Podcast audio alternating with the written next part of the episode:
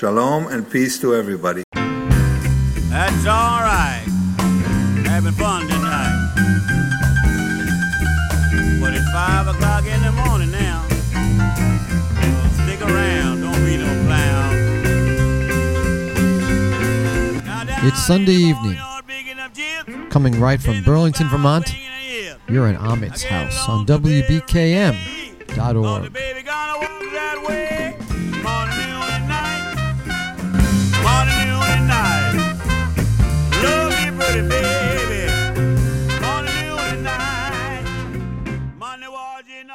Well, good evening, everybody, and welcome back on into Ahmet's house. This very first Sunday of 2020. A great way to kick it off. It's with a conversation with singer-songwriter Marc Cohn which happened uh, just a few weeks ago at Marc's Upper West Side home in New York City. So here we go. He's going to talk about that song and other songs. He's going to talk about Ahmet. He's going to talk about Jerry. Take your shoes off. Take your hats off. This is a special place. This is Ahmet's house. And tonight, Marc Cohn. Well, here we are on the Upper West Side of uh, New York City on this uh, beautiful December day, and it's a pleasure to sit down with uh, a great American songwriter, Mr. Marc Cohn. How are you, sir? I am so good, thank you, and welcome to Ahmet's house. Thanks for having me. It has probably been an incredible journey since you were a kid and you first sat down or stood up in front of an instrument. Yeah. Take take us all back to what that felt like and that dream. Well, I, it's funny. I just found a picture of me that I posted on Instagram a few days ago. Uh, I don't know who sent it to me or how I got it. I had seen it years ago and found it in an old folder. It's a picture of me with headphones on and a guitar at what is clearly my first recording session. I'm about 10 years old. And my brother Steven, who went to Ohio State, had a place in Columbus, and he was a musician as well, a piano player. He's passed away now several years ago. Um, but he had a recording, little TEAC four track or something. I can't remember what was even available then. Yeah. But I remember the two songs I recorded that day. I'd already written like five or six songs. I already had sort of this, even though my voice I don't know if my voice had changed or not, but I remembered what those songs sounded like because I heard them several years ago. Um, I, I already had this deep voice, and that was the beginning of my journey. I mean, from 10 or 11 years old, because of the music I heard in my house, because my brother had a band, so he would play Ray Charles. He was an organ player and a piano player. So I, I heard Ray Charles not only from the records, but in my basement because my brother played all that stuff really well. Um, so it was the beginning of loving music that I heard from him. And then obviously just, you know, over the, the time I was 10, 11, 12, 13, 14, up until I really started doing nothing but songwriting when I left Oberlin College. Um, I was obsessed with music, you know, and willed myself to learn how to write and sing because that's what moved me when I heard Ray do it or Sam Cooke or Crosby, Stills and Nash, Jackson Browne, all these people that just made me uh, want to do what they were doing. But I've been doing this for, you know, 50 years. You can't see yourself doing anything. You probably never could see yourself really doing anything else, could you? I pretended, you know, I pretended there were other things I could do. Uh, my my parents passed away when I was very young. My dad was a, really good singer, uh, not professionally, but I think he would have gotten a, maybe a kick out of what I ended up doing. He might have also been envious. I don't know, but um, what was I going to say? What was your question? Uh, Oh, the- envisioning ever doing anything Yeah. different. Well, and so because my parents passed, I had a stepmother who raised me. And she was an older woman from Germany. Didn't really understand our culture very well, certainly not rock and roll or anything like that. But we had a conductor that lived next door to us named George Szell, a very famous Cleveland orchestra conductor. And she would take me almost every weekend because he gave us box seats in his box to the Cleveland Orchestra. So she was a huge fan of classical music. The idea that I would become a popular musician of any kind with no training, no anything. She just thought it was ridiculous. So, um, and she was probably right. I mean, it is largely ridiculous to think, you know, to dream. But some of us do it to a fault and some of us do it and it works out. Um, I was lucky on many levels. Um, but I, I even got a note from her, my stepmother, after I won the Grammy with an article from the Cleveland paper that said, or maybe it was after I got signed to Atlantic, where she wrote me this, she, she sent me this article that said, uh, Cleveland doctor still finds time for cello, meaning you could do this music thing, you know, whenever you want, but do something serious. So I I would say her lack of understanding and support helped. It gave me something to prove. Really put your back up against that. Yeah, exactly. So yeah, she thought I was going to be a doctor. I said yes, sure, no problem. And I went to school for a few years. And the last test I took at Oberlin College was a blue book of orga- inorganic chemistry, and I just filled it with lyrics. I knew I was going to fail because I hadn't paid attention. I was already putting bands together, um, so I was, you know, I was obsessed from an early age, and I went along with the drill, the normal drill, for my stepmom's sake. But ultimately, I- I started on this path a long time ago and knew that there wasn't really much else I could do. Yeah, yeah, you pulled to it. Yeah. It's it's fascinating. I've had many discussions with many people about that fine line of difference between um, whether it's an actor, musician, a writer, whatever, where there's the very good, the very very good, but then there's a line that maybe is that line of ridiculousness that you pass where you say, it's great to be a doctor, but this is the only thing I can do. And it mm-hmm. is what separates you from others who, as you're going up this tree, they, they, they branch off and they go this way, they go that way. Yeah. But only a very few cross that line to really accept that, that fate. Mm-hmm. Almost as if it's just saying to the heavens, "This is the way you made me. It's your fault. I have to go forward. I have to do this." Yeah. You don't have a choice, almost, really. And you know, where I was growing up in Cleveland in the 60s and early 70s, I didn't know any songwriters. There were a few songwriters that lived there, but all the people that did what I wanted to do were very remote. They were in some distant land, right? Um, and all these people that, like you, I read on the credits. Who are these magicians? Where do they live? Um, I want to, I want to be in that group. Um, but yeah, there was nobody to talk to about how to do this.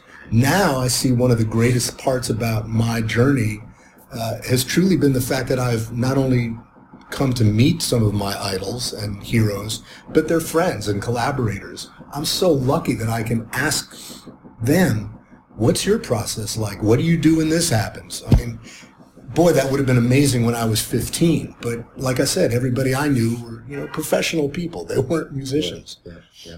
And there's something you said about the struggle of not knowing Yeah. how to do this and doing it all wrong, Mm-hmm. which becomes the Marc Cohn way as opposed to the Graham Nash way or anybody else's way because their way also shouldn't have been copying that other person, even if they wrote it down. I Right. can, I'll hand it to you, kid, but it's still not going to matter. Exactly. It's not going to be yours. It's mine. That's right. you can hear it from Ray, right, in the Yeah. room with you. It ain't going to help you. Remind me to tell you a great uh, Jerry Wexler story too. Oh, Yeah. yes.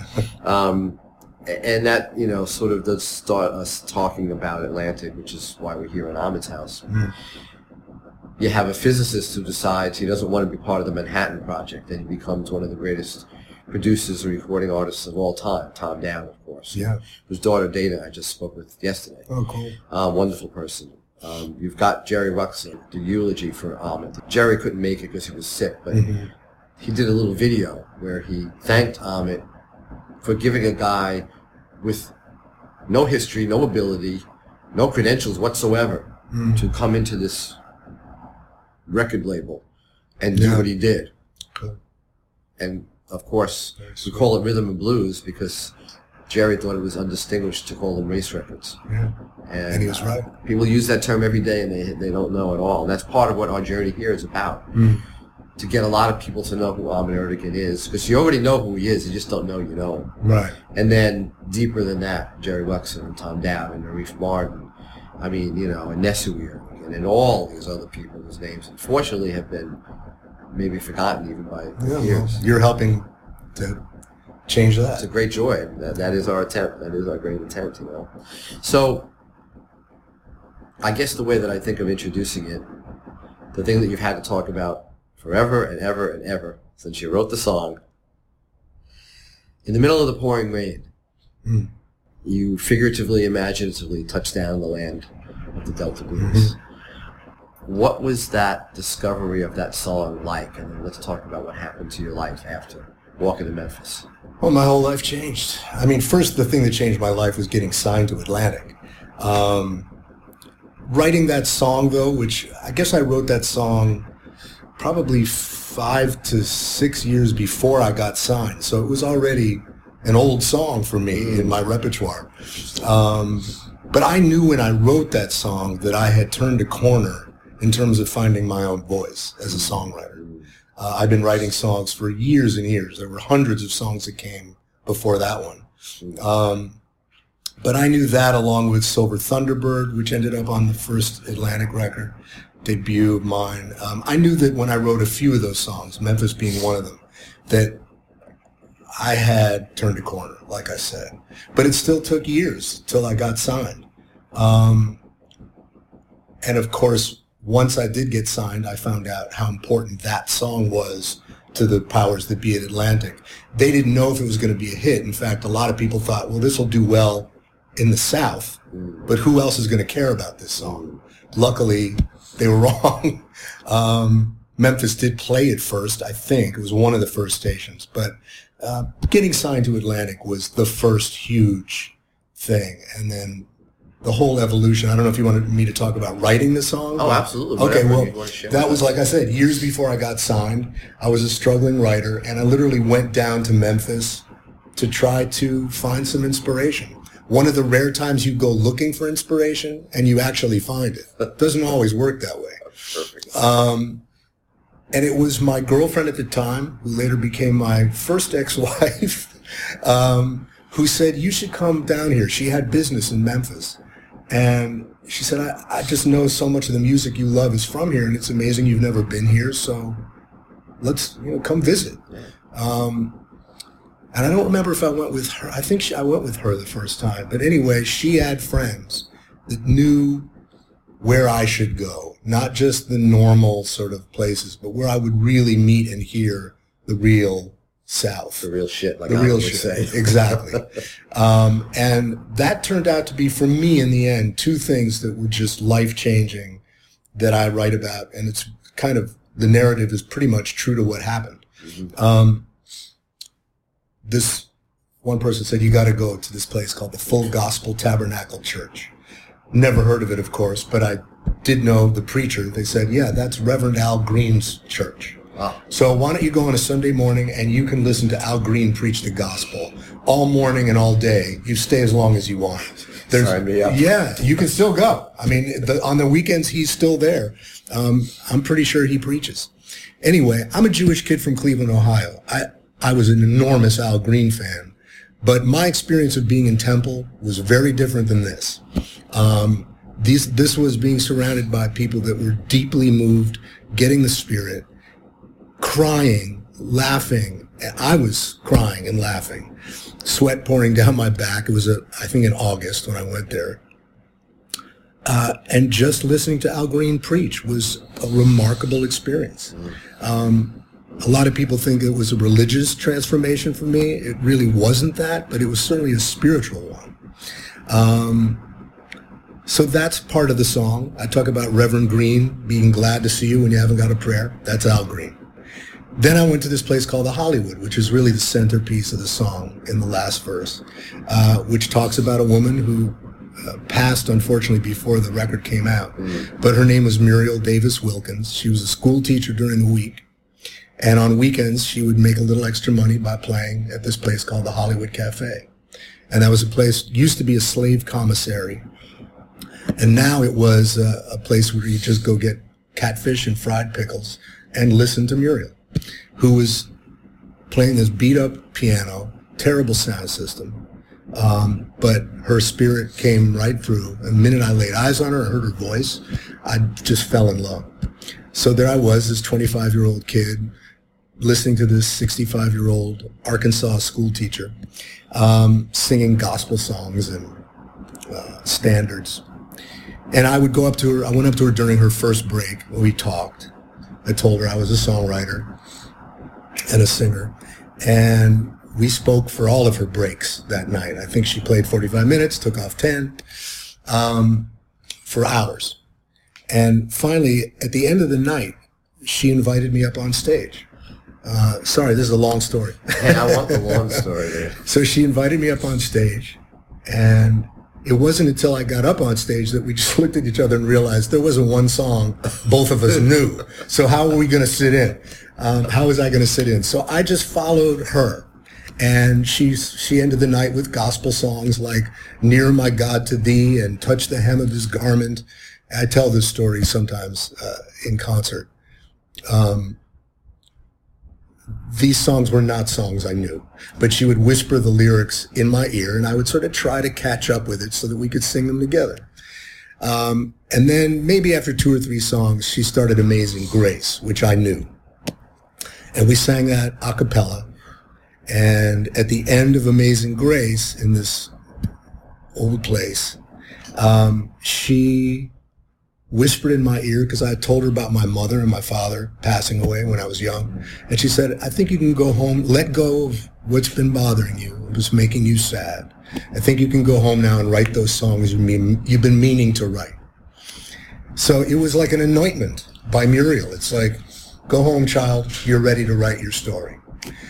Little did she know she became a big part of my story. Um, but I went home after meeting Muriel, and I think, I don't know, maybe seven or eight months later, I had written half the songs that became my Atlantic debut years later. So I went back to Memphis to play Muriel my new songs. And she was so lovely and generous and listened very attentively. I have a picture of, the, of her listening to me while I'm playing these new songs at the Hollywood. Um, and at the end of playing her maybe four or five of them, she said, child, they're all beautiful. But you know that one where you mentioned me at the end? I said, yeah. She said, I think that's the best one. Play that again. And so I played it again for Muriel. And uh, that was that. The rest they say is history. Well, the rest is history. Here's Marc Cohn walking in Memphis. Ahmet's house.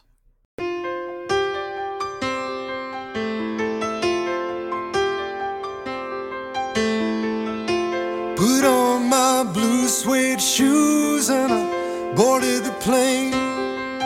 Touchdown in the land of the Delta Blues in the middle of the pouring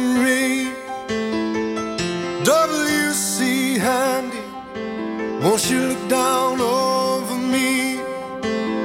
Yeah, I got a first class ticket, but I'm as blue as a boy can be. Then I'm walking in Memphis, just walking with my feet ten feet off a beam. Walking in Memphis, but do I really feel the way I feel? Saw the ghost of Elvis on Union Avenue. Followed him up to the gates of Graceland, and I watched him walk right through. Now security they did not see him, they just hovered round his tomb. But there's a pretty little thing waiting for the king down in the jungle room.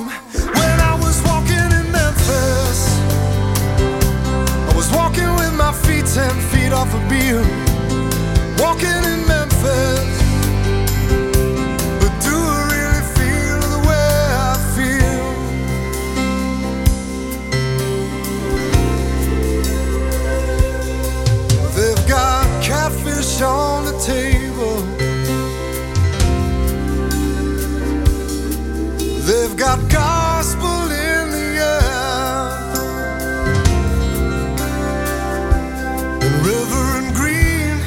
Be glad to see you when you haven't got a prayer. But boy, you got a prayer in Memphis.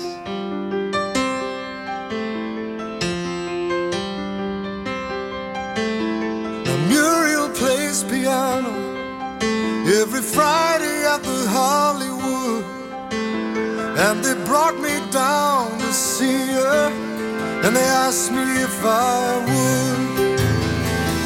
would do a little number. And I sang with all my might. She said, Tell me, are you a Christian child? And I said, Ma'am, I am tonight.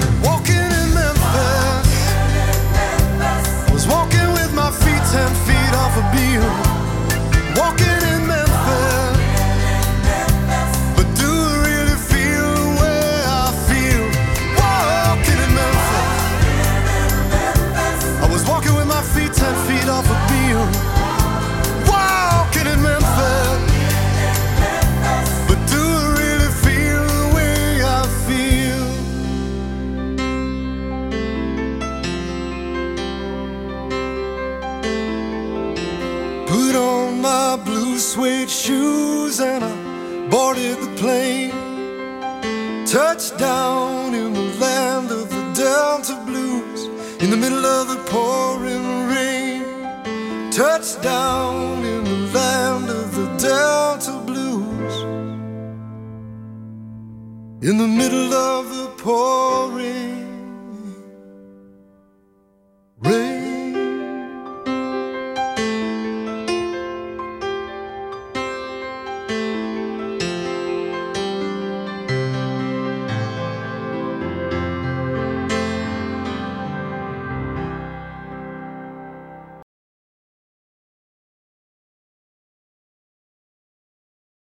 You're up, Jimmy. I'm sitting down.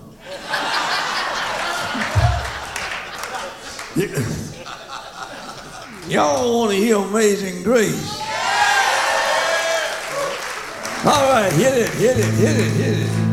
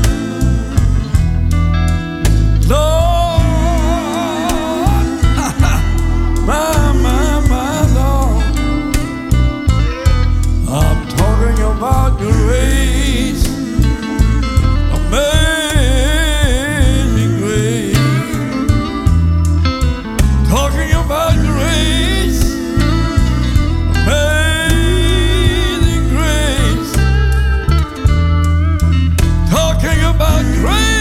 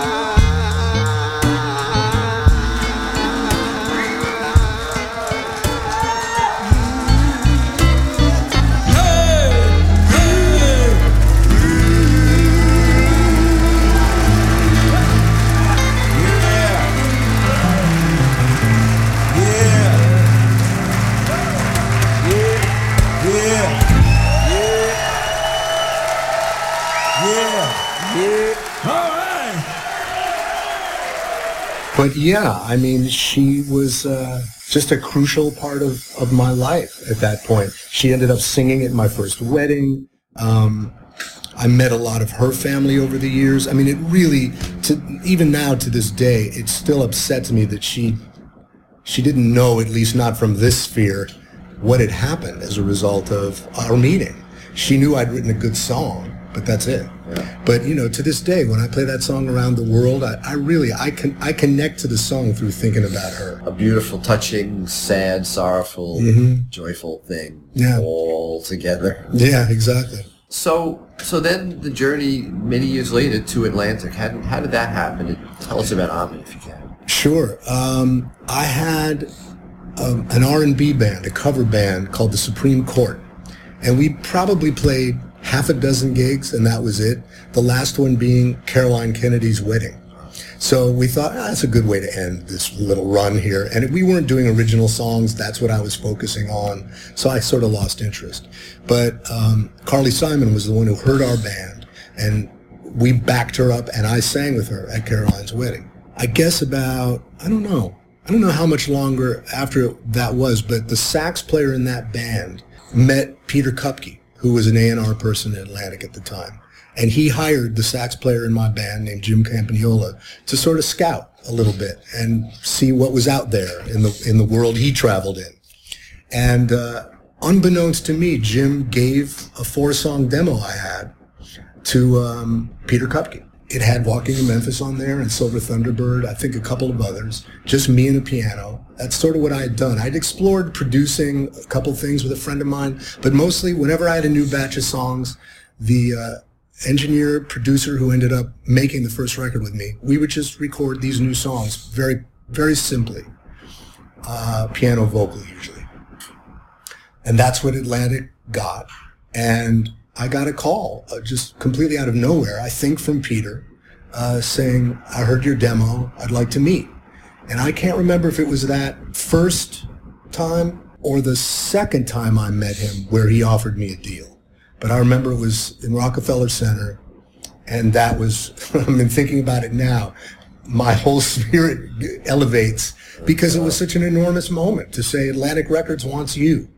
And like you had said to me about Robert Plant, you know, I'd been looking at all these labels over the years too, with Otis and Ray and Aretha, and there were a lot. You know, Warner Brothers was another with all the singer songwriters that I was really quite excited about too. But you know, Atlantic Records, come on, really? So um, that that was uh, an amazing moment. It was. I don't know. I think it was several months later because Ahmet didn't sign me. But I was told later, the, the best Ahmet story I have is that he was walking down the hall right as I had handed in pretty much a rough mix of my record. And somebody was playing one of the tracks in the off, in their office. And Ahmet went in and said, who is that? And they said, well, a songwriter named Marc Cohn. He said, I want to meet him. Let's sign him. and and the, whoever this person was said, "We've already signed him, Ahmet, but I'm sure he'd be glad to meet you." And I guess within a few days, I was summoned by the king, and uh, I, I remember sitting in his office, and this was a, a lovely memory. I mean, and he was totally cool with it later because it all turned out for the best. But he said, "I want to produce your record," and I said, "Well, that's fantastic, Ahmet, but it's done." And he goes, "Well, I don't hear a hit." And he loved Willie Dixon, obviously, and I had covered Willie Dixon on the first record. They were all my songs except for 29 Ways, which was this kind of obscure Willie Dixon song.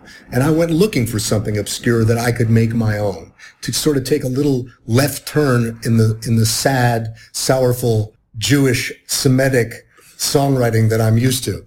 Um, so he, he basically said, I want to, let's just recut 29 Ways. And I said, I don't know, Ahmet. I, I think Walking in Memphis could do really well. I don't, I don't hear putting out 29 Ways. First of all, I'm a songwriter and I don't want to release something I didn't write as my intro to the world. So we had a little sort of back and forth there. Um, and in the end, to his credit, uh, you know, he had a different vision for what he wanted. Maybe he wanted my record to sound more R&B influenced because of the way I sing. Um, But in the end, when the record came out and people started paying attention, he, I didn't have a bigger fan in the world. Um, I remember, you know, at the, I guess it was the, not before the Grammys, there was another awards uh, program. I think the New York Music Awards, New York City Music Awards. And I won them all. And Ahmet was, I could hear his voice after I got introduced and played Memphis and I think another song. Just, my God, he was screaming. I mean, I just knew it was him. Um, and sadly, that I mean, that was at the Beacon, you know, where God talk about full circle. Yeah. Um, but yeah, I, I, that's my my one sort of very specific Ahmet story. I just love the idea that somebody was playing my record. and He was like, "Sign him." He's signed. You got him. That's great. I love that. The journey since then has been a lot of years. since Yeah. That first album. What year was that first album? 91 came out in 91. You know, I recorded it in 88, 89. So it allowed you to live, begin to live that life that you really wanted to live. And Right. You're still living. Yeah. I mean, you're Still on the road, 100 times a year, 100, 100 shows a year at least. Uh, I'm very lucky. Where's the wood? Um, yeah, I mean, I never had another song that was that big on radio. Of course, now, who knows if it would ever gotten any airplay at all. It would have been streamed. You would have got a record. I would have been check for three and a half. I would have been drowning in pennies. Um, but I, I, yeah, I'm just very lucky that I, I was able to continue to make music, make the music I wanted to make. Atlantic was great about that. Even though, I mean, I, I still think my second Atlantic record, which is called The Rainy Season, uh, had, you know, David Crosby and Graham Nash on it. Bonnie Raitt sang and played on it. Los Lobos, David Hidalgo played on it. Um, and my favorite musicians, Jim Keltner, Benmont Tench, this incredible cast of people were involved in that record. And I still think they're some of my best songs.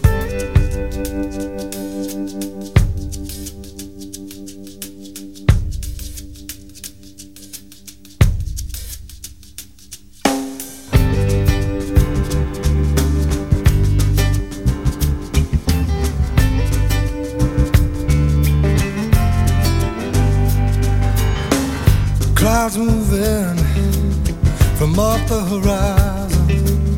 It feels like nighttime in the middle of the day.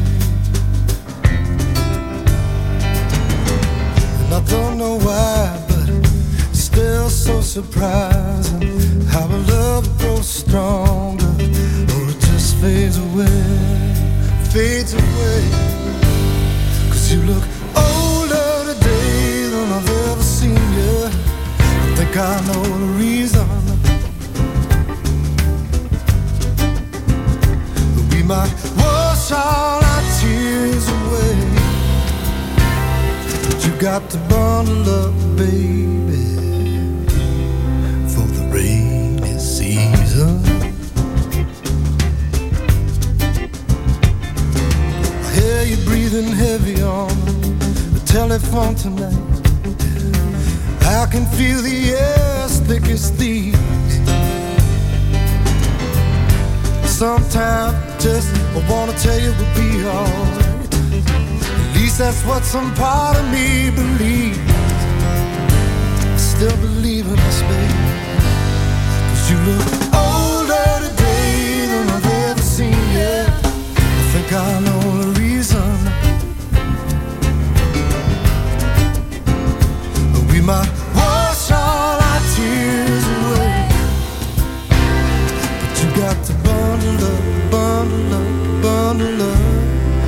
The rainy season.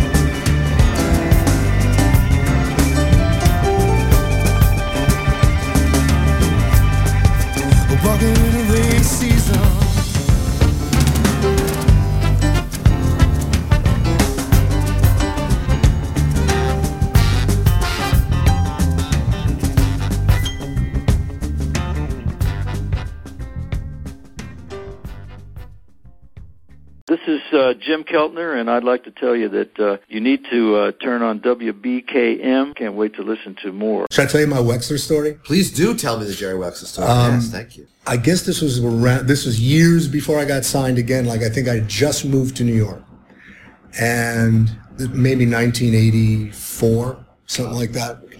And I walked into a dinner party. It's not important to tell you how I ended up there. There was no reason for me to be there. But I ended up at this dinner party, and I'm the only one who realizes that the older man in the corner, by himself, with nobody talking to him and him not talking to anybody, was Jerry Wexler. And I was shaking. I mean, I, I knew I was still, I had a demo. I knew like that could be my, my way in. Um, at the very least, I have to say hello. And I, I pushed myself and was probably pushed by whomever I, whomever I was with. And I went up to him and I said, Mr. Wexler, you don't know me. I'm a singer songwriter. It's an honor to meet you. Um, and he said, sit down, kid. And I sat down and we had a long talk. And at the end of it, I asked him all kinds of questions. And at the end of it, I said, would it be okay if I sent you a demo of mine? I'd really love to hear your opinion. And I think he said, yeah, on one condition. And I said, what's that? He said, I'm going to be honest. So if I don't like it, I'm going to tell you I don't like it and why I don't like it. And I said, that's, that sounds great. Now, no songwriter or artist really wants to hear No. that you don't like it, but it's Jerry Wexler. So what are you going to do? So I sent him the demo and I think about maybe a week later, I get a call that I put on the cassette, on the cassette. And he said, it's Jerry Wexler. I want to tell you what I think of your demo. And he was very, very honest. Um, he said, you're not there yet as a songwriter and, but you, you got something. So keep working at it. I won't say it's not going to happen. And as a singer, I'll tell you what Ray Charles told me. And I said, please do. Sure. Um, he said, in terms of emotion, always sing like you have a full cup of coffee, but not one drop goes over the edge. And he said, you're going over the edge too much. Pull it back. Interesting. And that was a very helpful thing to hear. And he was, he was right. Um, I really learned how to sing soulfully, but in a way that some people actually, they remember how I used to sing and they go, why don't you do more of that? Um, because that's not my natural voice. I was forcing it. And that's why to this day, I have no problem singing the songs that I wrote back then. You know, lots of artists have to lower the keys because they're singing really above their ranges. But I didn't. I sort of kept it where it was soulful but comfortable. Anyway, sw- go dissolve to uh, me being signed, right, to Atlantic. I'm on the road, and I, I thanked him for his honesty, and I took it to heart. Then I get signed. I have a manager in LA. I think I'm out there. I can't remember why I'm out there, but the record is out.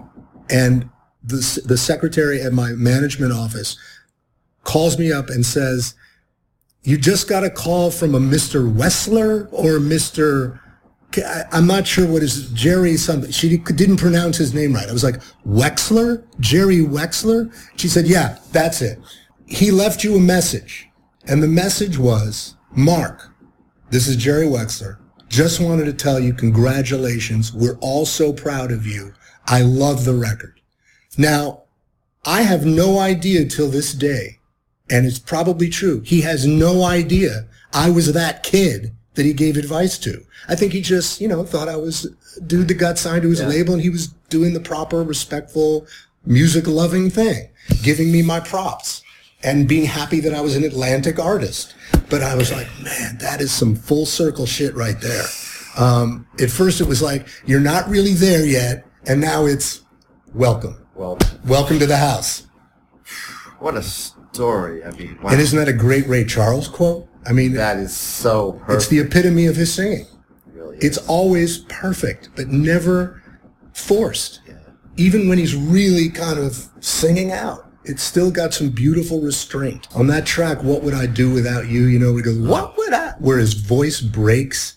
I mean, oh God, there are just so many brilliant moments like that on so many Atlantic tracks. That's that little uh, centimeter over that line, Right. and he doesn't use it very often. But when he uses that weapon, Yeah. you're dead. You're done. Yeah. Yeah, it's amazing. I'm Mica Ertegun, and you're listening to WBKM, where you can hear the music of Atlantic Records. Atlantic Records was started and guided through the years by my late husband, Ahmet Ertegun. I'm just sitting here and, and just loving this. This is, this Good, is man. why I love so much about what I do, and uh, to get to talk to uh, to folks like you. It's uh, beautiful. Go out, look for the catalog, everybody. Buy the catalog. yes, please. If for no if for no economic reasons any longer, just because it's a catalog that ought to be listened to. And I have four children. and you have children who, who all devour our monies. That's right. Wonderful, creative, imaginative ways. Have, have any of your kids moved on to a life of, in music? No, but they're all very artistic. Especially my, I have two older kids from my first marriage. Max, who's about 28, works at Comedy Central, and God bless him, he just got his first real writer's check because an episode of The Simpsons uh, used his a story of his, a script of his. How great! So we just celebrated that. My daughter Emily, who's 25, both of them are Oberlin grads. Uh, I went to Oberlin for three years, but they're the only ones that graduated in the family. Um, my my daughter is a filmmaker. She just had her first film in the Tribeca Film Festival, which she wrote and directed. May I brag a little? Please me. Um, and now she, we just finished yesterday shooting a video for a new song of mine with the Blind Boys of Alabama that she directed. Um, so they're very artistic. My oldest son, who's the comedy writer, is a great drummer, but decided he didn't want to do that professionally. Although he could have. He, he had a, he had a, he knew how to swing. Um, and then my younger kids are, are basketball fanatics. There's no, I mean, they love music. Not my, my 17 year old sort of gets what I do and likes it. My 13 year old doesn't get it at all. It's all hip hop. If I even try to play the Stones, the Beatles, or Ray, any of that stuff, it's like he just shuts it out. so he's in a different world, but you know, loving what he hears um, just like I did. It's just a huge gap between what he loves and what I love, but that's the way it goes. But strangely, probably to him to even consider it, built upon that bedrock, that foundation, because you're not rapping if you never heard Ray Charles. That's right. And the Exactly. smart ones know that. Yeah. Well, I'm trying to teach them where it all started. Uh, and so, you know, if I wait to a certain, the perfect moment, Yeah. they might listen for five minutes, but it's a, it's a, it's a struggle. And that's what I love about being able to do this show because this isn't about what used to be. This isn't an oldies program with Mm. oldies music. This is about a past, but it's connected to its future. No, and it's such an amazing past that it's going to affect a future so far away from now Right. uh, that people may never really understand it. But it's part of everybody's DNA. Jerry Absolutely. Wexler, Ahmet Ertegun, those great, those people, Tom Dowd. Yeah. Uh, it's it's in that DNA, and they don't even know it's Mm-hmm. Right. So, So you're helping pass on the, I hope the so. truth. I hope so. It's all I can do, really. Yeah. A Good lot for of you. ups and downs, but it's the only thing I can do. Cool. Well, uh, thanks for coming into Ahmet's house, Marc Cohn. Thanks for having me. Thank you so much. Thanks, man.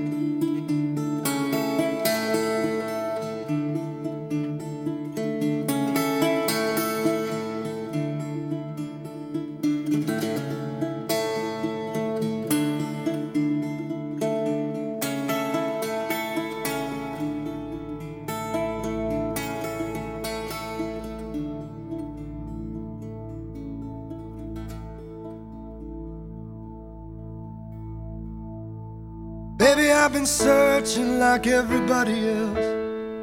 Can't say nothing different about myself. Sometimes I'm an angel and sometimes I'm cruel. And when it comes to love, I'm just another fool. Yes, I'll climb a mountain. I'm gonna swim the sea. There ain't no act of God, girl, could keep you safe from me. My arms are reaching out, out across this canyon. I'm asking you to be my true companion, true companion, true companion.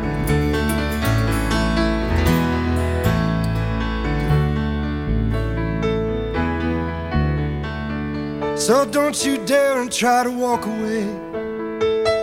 I got my heart set on our wedding day. I've got this vision of a girl in white. Made my decision that it's you, alright. When I take your hand,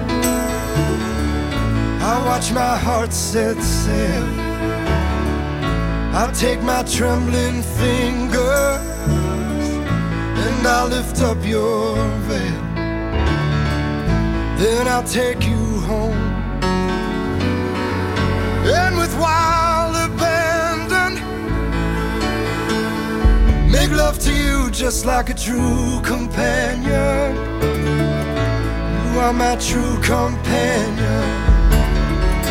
I got a true companion. Oh, true companion.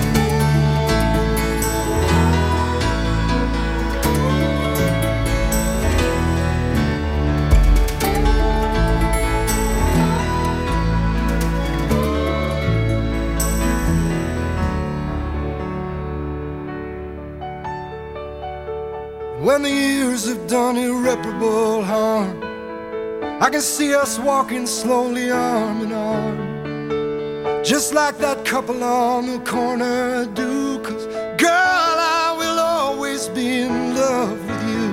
When I look in your eyes, I still see that spark. Until the shadows fall until the room grows dark. Then when I leave this earth, I'll be with the angels standing. I'll be out there waiting for my true companion, just for my true companion, true companion, true companion.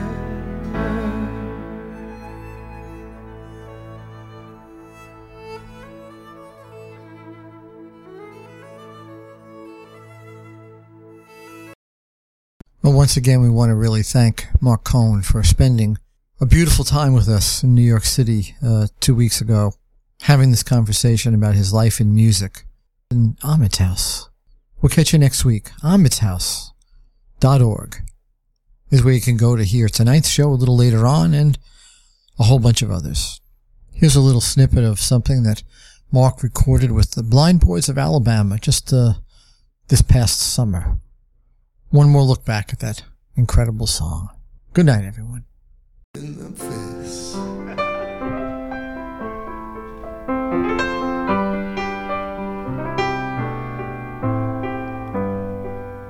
Now Muriel, she plays behind every Friday down at the Hollywood, and they brought me down.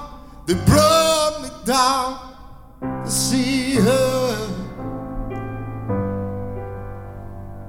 And then they asked me if I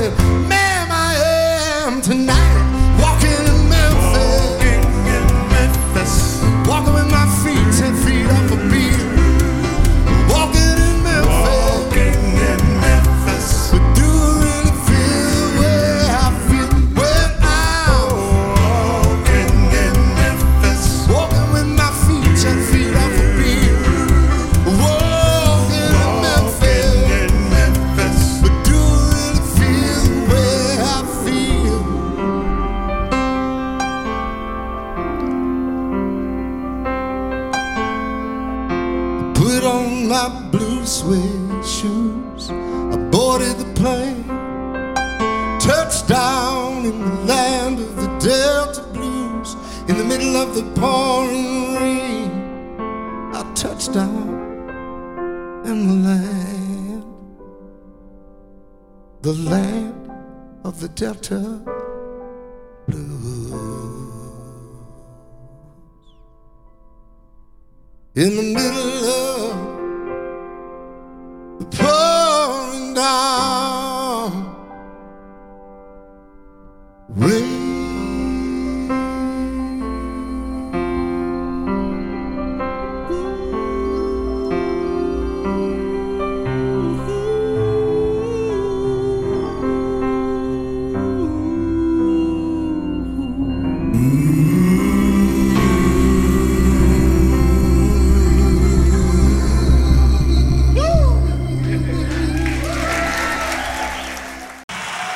the memory of Ahmet Ertegun in the days when Atlantic Records was the most magnificent record company on the planet. Good night.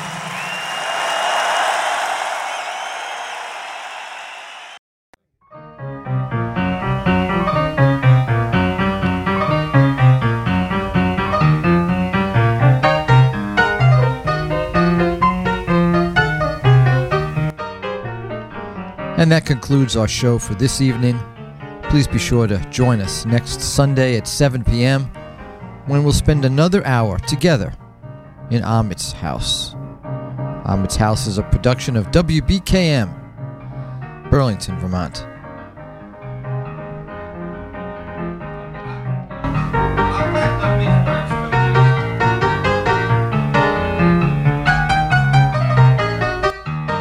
Okay, Ahmet, play us out. Hold your baby as you can. Spread yourself out like a fan and mess around. Mess around. Hold your baby and do the mess around. Well, all get juice, you can bet your soul. Hey, Ahmet!